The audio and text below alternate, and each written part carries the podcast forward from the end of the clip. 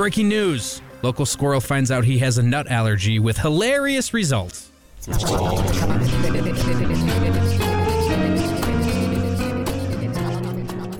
Hey, this is the It's All True podcast from TouchVision, America's coolest source for real news, powered by America's second favorite source for fake news, thewhiskeyjournal.com.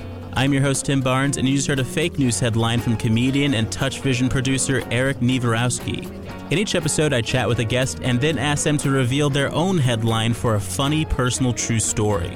This week, I talked to Kevin Allison, host of the Risk podcast. I'm wanting more and more and more to get more diversity in in risk. Like I'm I'm trying to get a show that we could do uh, in a prison. Member of the late great sketch group The State, Another member of the state, Michael Ian Black, said, "Hey, I think you should just be yourself up there on stage." and owner of the greatest laugh in the world. we talk about all those things and more, but before we do, here's a clip of Kevin Allison on Risk, focusing on the theme of joy. So it's my first day of my education, and I'm in detention. But I'm, I, I'm there with my head down, and I look across the room, and I notice that there's this little girl, Rachel, who has apparently been asked to stay behind as well. And Rachel was the cutest girl in the class. So naturally, I, like everyone else, just wanted to impress her. So I got this idea, and I start going, psst, psst, Rachel. And she looks up kind of wide eyed because she doesn't want to get into any deeper trouble. She's already in 10 minutes of detention. So I say, Look, look, look. And there was a stapler there. It was Miss Patty Shaw's stapler, gigantic thing sitting on my desk. Very dangerous, Miss Patty Shaw. I put my thumb underneath the staply part of the stapler, and I took my fist and I acted like I was gonna staple my finger. And at the last minute, I go, pull it back and don't do it. And she burst out laughing. And she had to stifle it so she wouldn't get in trouble. And I just suddenly felt this rush at that reaction from her because something in me clicked and I was beginning to understand that she liked me right away, instantly. She liked me. And I could probably get everyone in my kindergarten class to like me if I could make them laugh like that.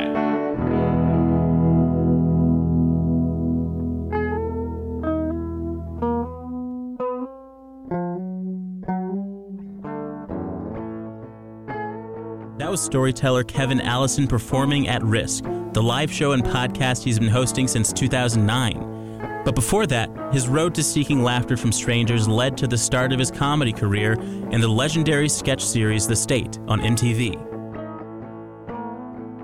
we started off as a comedy group at NYU, and then almost you know very soon after graduating, we were on MTV with our own series. And when the group broke up uh, several years later, I I didn't know what to do with myself. I was getting up on stage telling character monologues, basically very kooky sketch comedy kinds of characters. And then in 2008, another member of the state, Michael Ian Black, said, Hey, I think you should just be yourself up there on stage. I said, Oh, I'm way too weird. That's too risky. and he said, Oh, risky is the kind of stuff that people, that gets attention, that makes people pay attention because if you're being risky, it probably means that you're opening up and being honest, and that's compelling.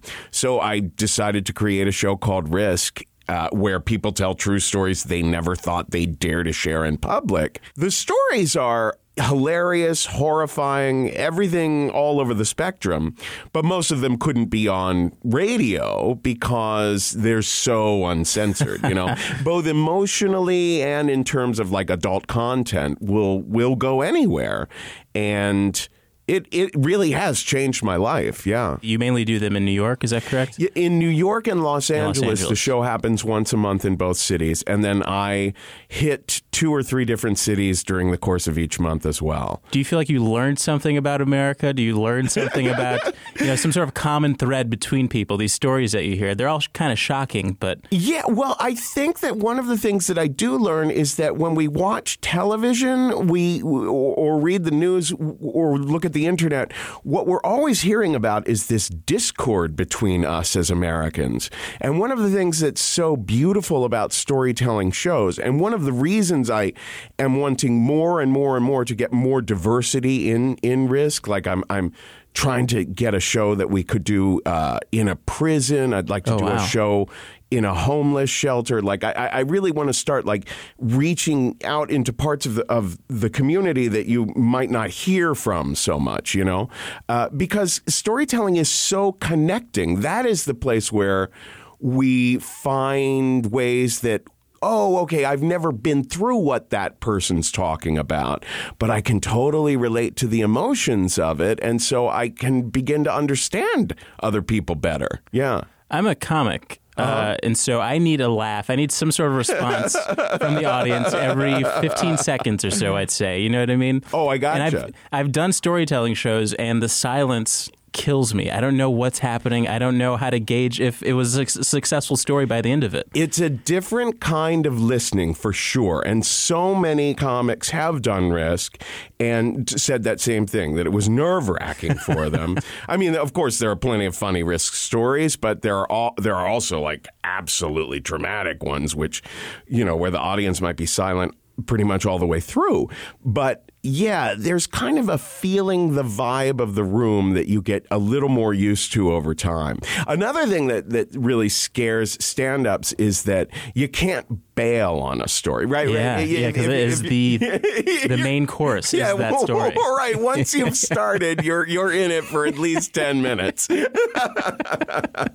What was that that feeling of safety that you got when you were doing the characters, when you were doing sketch? That before you opened up to storytelling, what was the safety that you felt from that? Well, originally, when I was in the state, the safety was in the numbers of the group, right? It, it really felt like I was in a protected kind of womb because even when we would sit down with network executives at MTV, there would be like two executives and 11 of us. um, and also, when you're on stage with a group, if you, if you uh, make a mistake, uh, someone can, you know, cover for you. Um, and then, uh, you know, I think that the reason my characters didn't work on stage for the 12 years I was trying to do that was because maybe. I, I- I think that's that's exactly it. I, I was trying to find safety in memorization and recitation. You know what I mean? Uh, coming up with ideas that were kind of abstract and trying to present them through a different lens, as opposed to just like owning it right. You know, like in storytelling, you can say, all right, now this might sound extremely strange, or I know you might be thinking I'm a total pervert now, or maybe I'm wrong about this, but I did lie in this other, you know what I mean? Like, like you can just come clean about anything in a story and Yeah. admit that, okay, I'm not even sure. You know, I've had people end stories on risk that don't wrap up in a bow like they do a lot of other storytelling shows where it'll be like, uh, I have to admit, I'm still a total mess over this issue. I feel like storytelling is a relatively new phenomenon. In my mind, it's been going on as like a cultural event. You're going to a storytelling show for about 10 years, is that? It, it not uh, somewhere around '98, I think, is when the Moth begins, and the Moth is really the granddaddy of this of this movement. I would say that Spalding Gray brought a lot of people's attention to personal storytelling in the '80s. Also, I'd given up drinking alcohol, went cold turkey, just stopped, you know? I mean, after my mother's death, the only religious ritual left in our home was cocktail hour. I mean, what's a day without cocktail hour? It's just one big. Ah.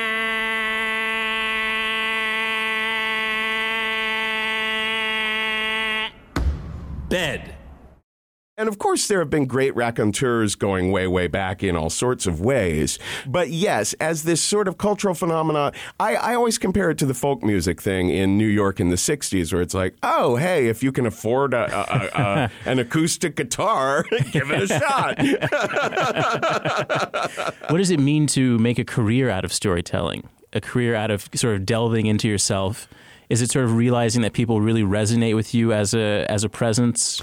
Well, you know, for me, I, I am the guy who curates risk. So I think that I take, I think that I find it incredibly rewarding to almost work like a therapist in helping people prepare to tell their stories on the show.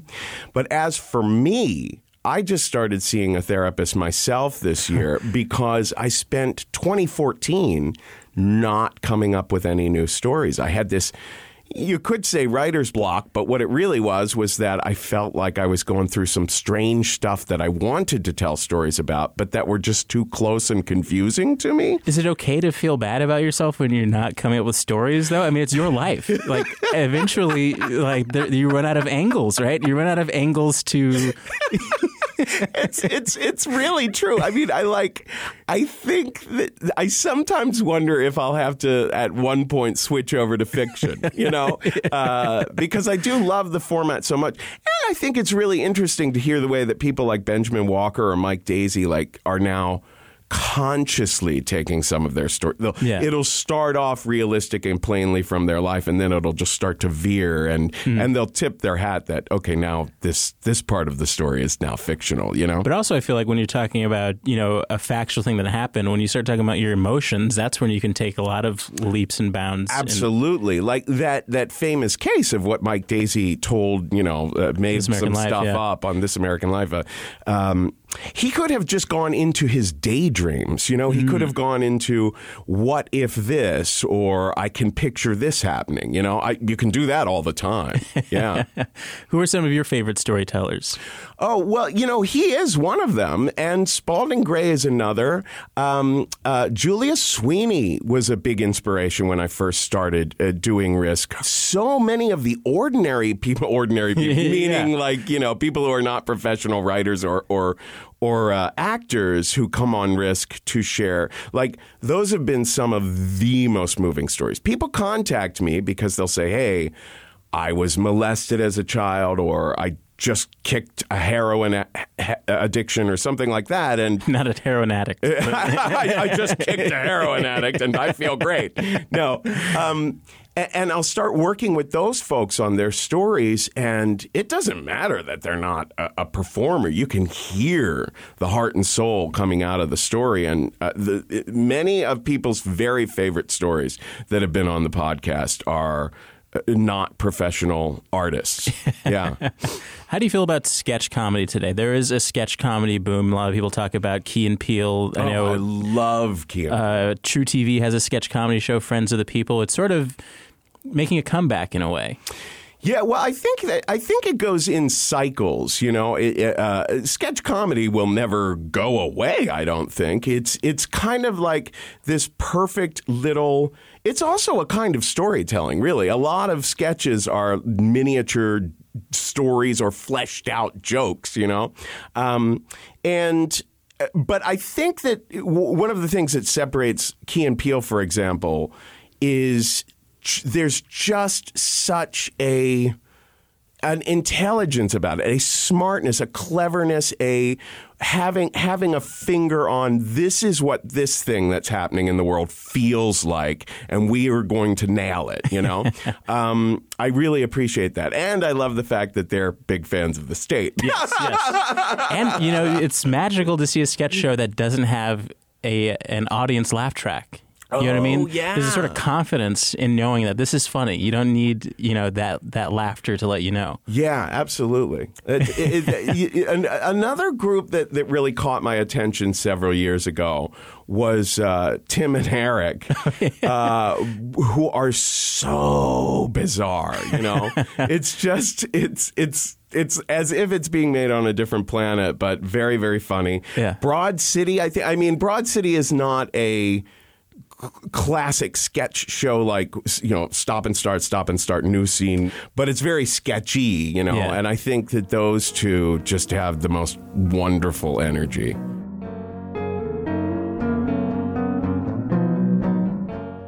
We'll be right back with more It's All True, in which you'll hear Kevin Allison's funny personal true story. I was starting to go into getting stage fright. I was having a lot of social anxiety just hanging around with other comedians, right? But first, let's hear about what's new at Touch Vision.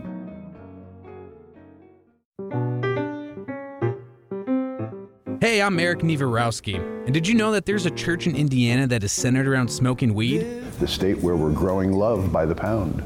It's called the First Church of Cannabis. I spent the day with the church's founder. Yeah, it's that old hippie thing. Peace, love, Woodstock. Yeah. We compress it and shoot it out of bazooka at everybody, and it just goes boom. And I even took into service. I love you! Check out We Church, My Day as a Cannaterian on touchvision.com right now. Well, not right now. Finish Tim's podcast. Tim?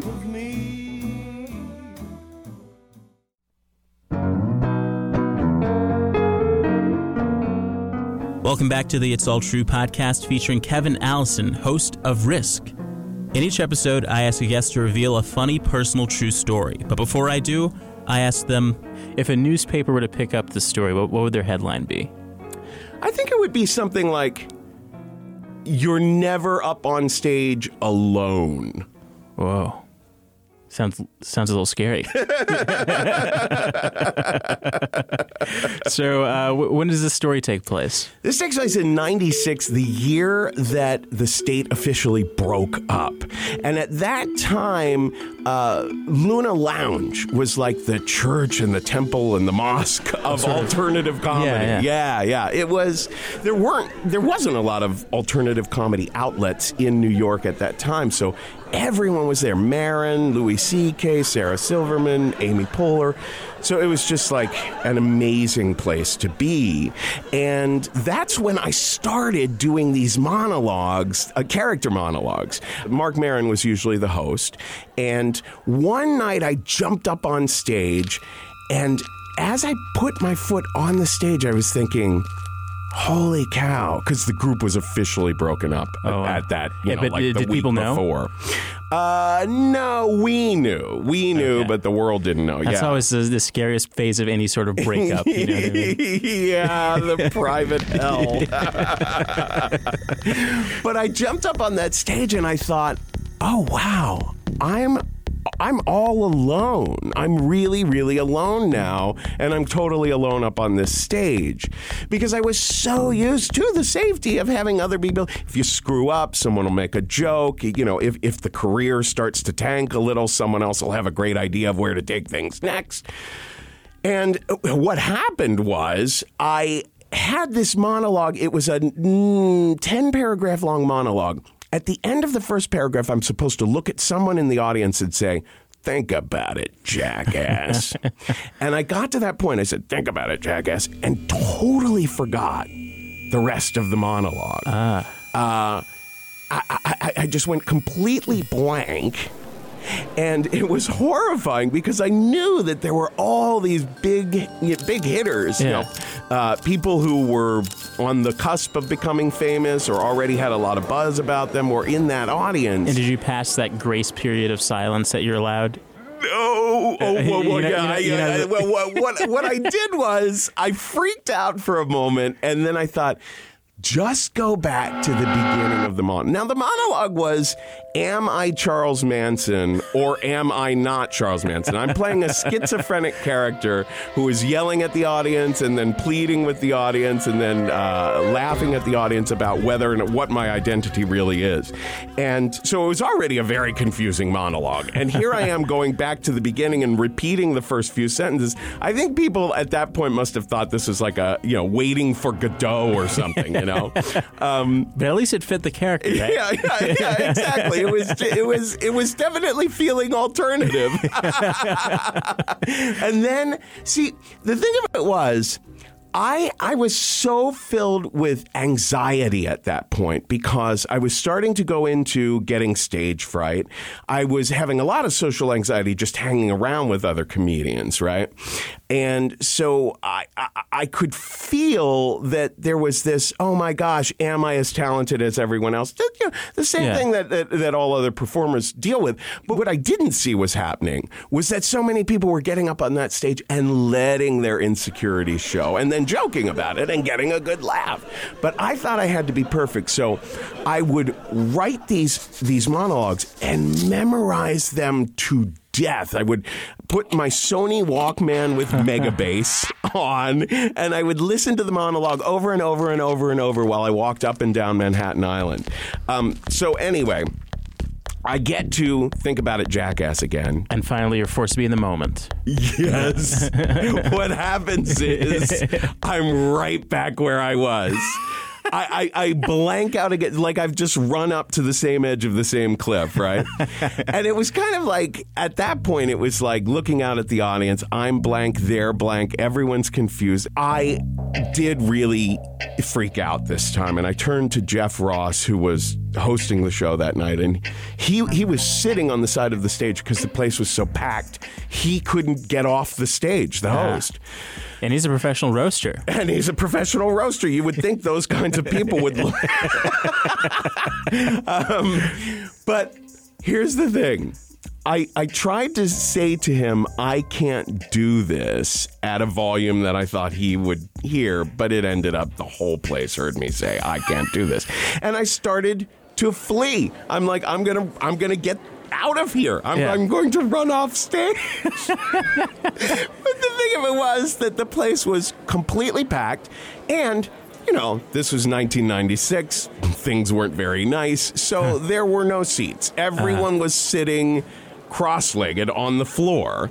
And so, in order, and there's no aisle either. The place was a terrible fire trap. So, so Did you at least stay in character? I said I can't do this. I start like climbing over people, you know, kind of like like I'm cl- you know walking through a cactus field or something. And people assumed that this was an Andy Kaufman like joke, right? Because it's the alternative days.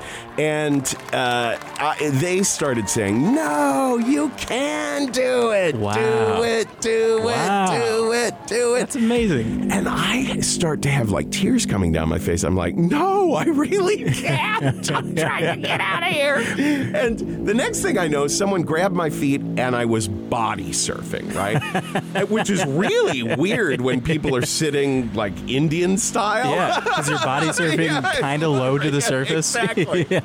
And they kind of belched me back up onto the stage. and I was like, wow, I'm not the dominant partner in this relationship anymore. I've got to do what they want.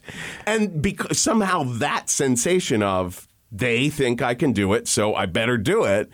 The monologue came back to me and I finished it beautifully. And it was a huge hit. And then a few years ago, I heard Bob Dylan, this recording of Bob Dylan uh, at uh, Lincoln Center in like 1963 or something like that. So he's real young. Everyone's wearing like suit and tie and stuff like that. And he starts a song uh, he just starts playing a riff and he plays it over and over and over and over and over again. And you're like, what? What's going on here? and finally he stops and he says to the audience, Does anyone know the lyrics to this song, how the song starts? and someone yells it out. And I was like, That's like my Luna Lounge experience. Like, you get up there, you think you're on stage all alone, but the audience can help you out if you really need it. You know what I mean? Like, when I blank out telling stories now, I'll just ask the audience, you know, what was I just talking about, or where was I? You know, like like you can you can converse. You know, uh, so that's what I say to myself now. Whenever I feel like, oh my gosh, can I do this? I think, you know what? I'll bet they think I can do it.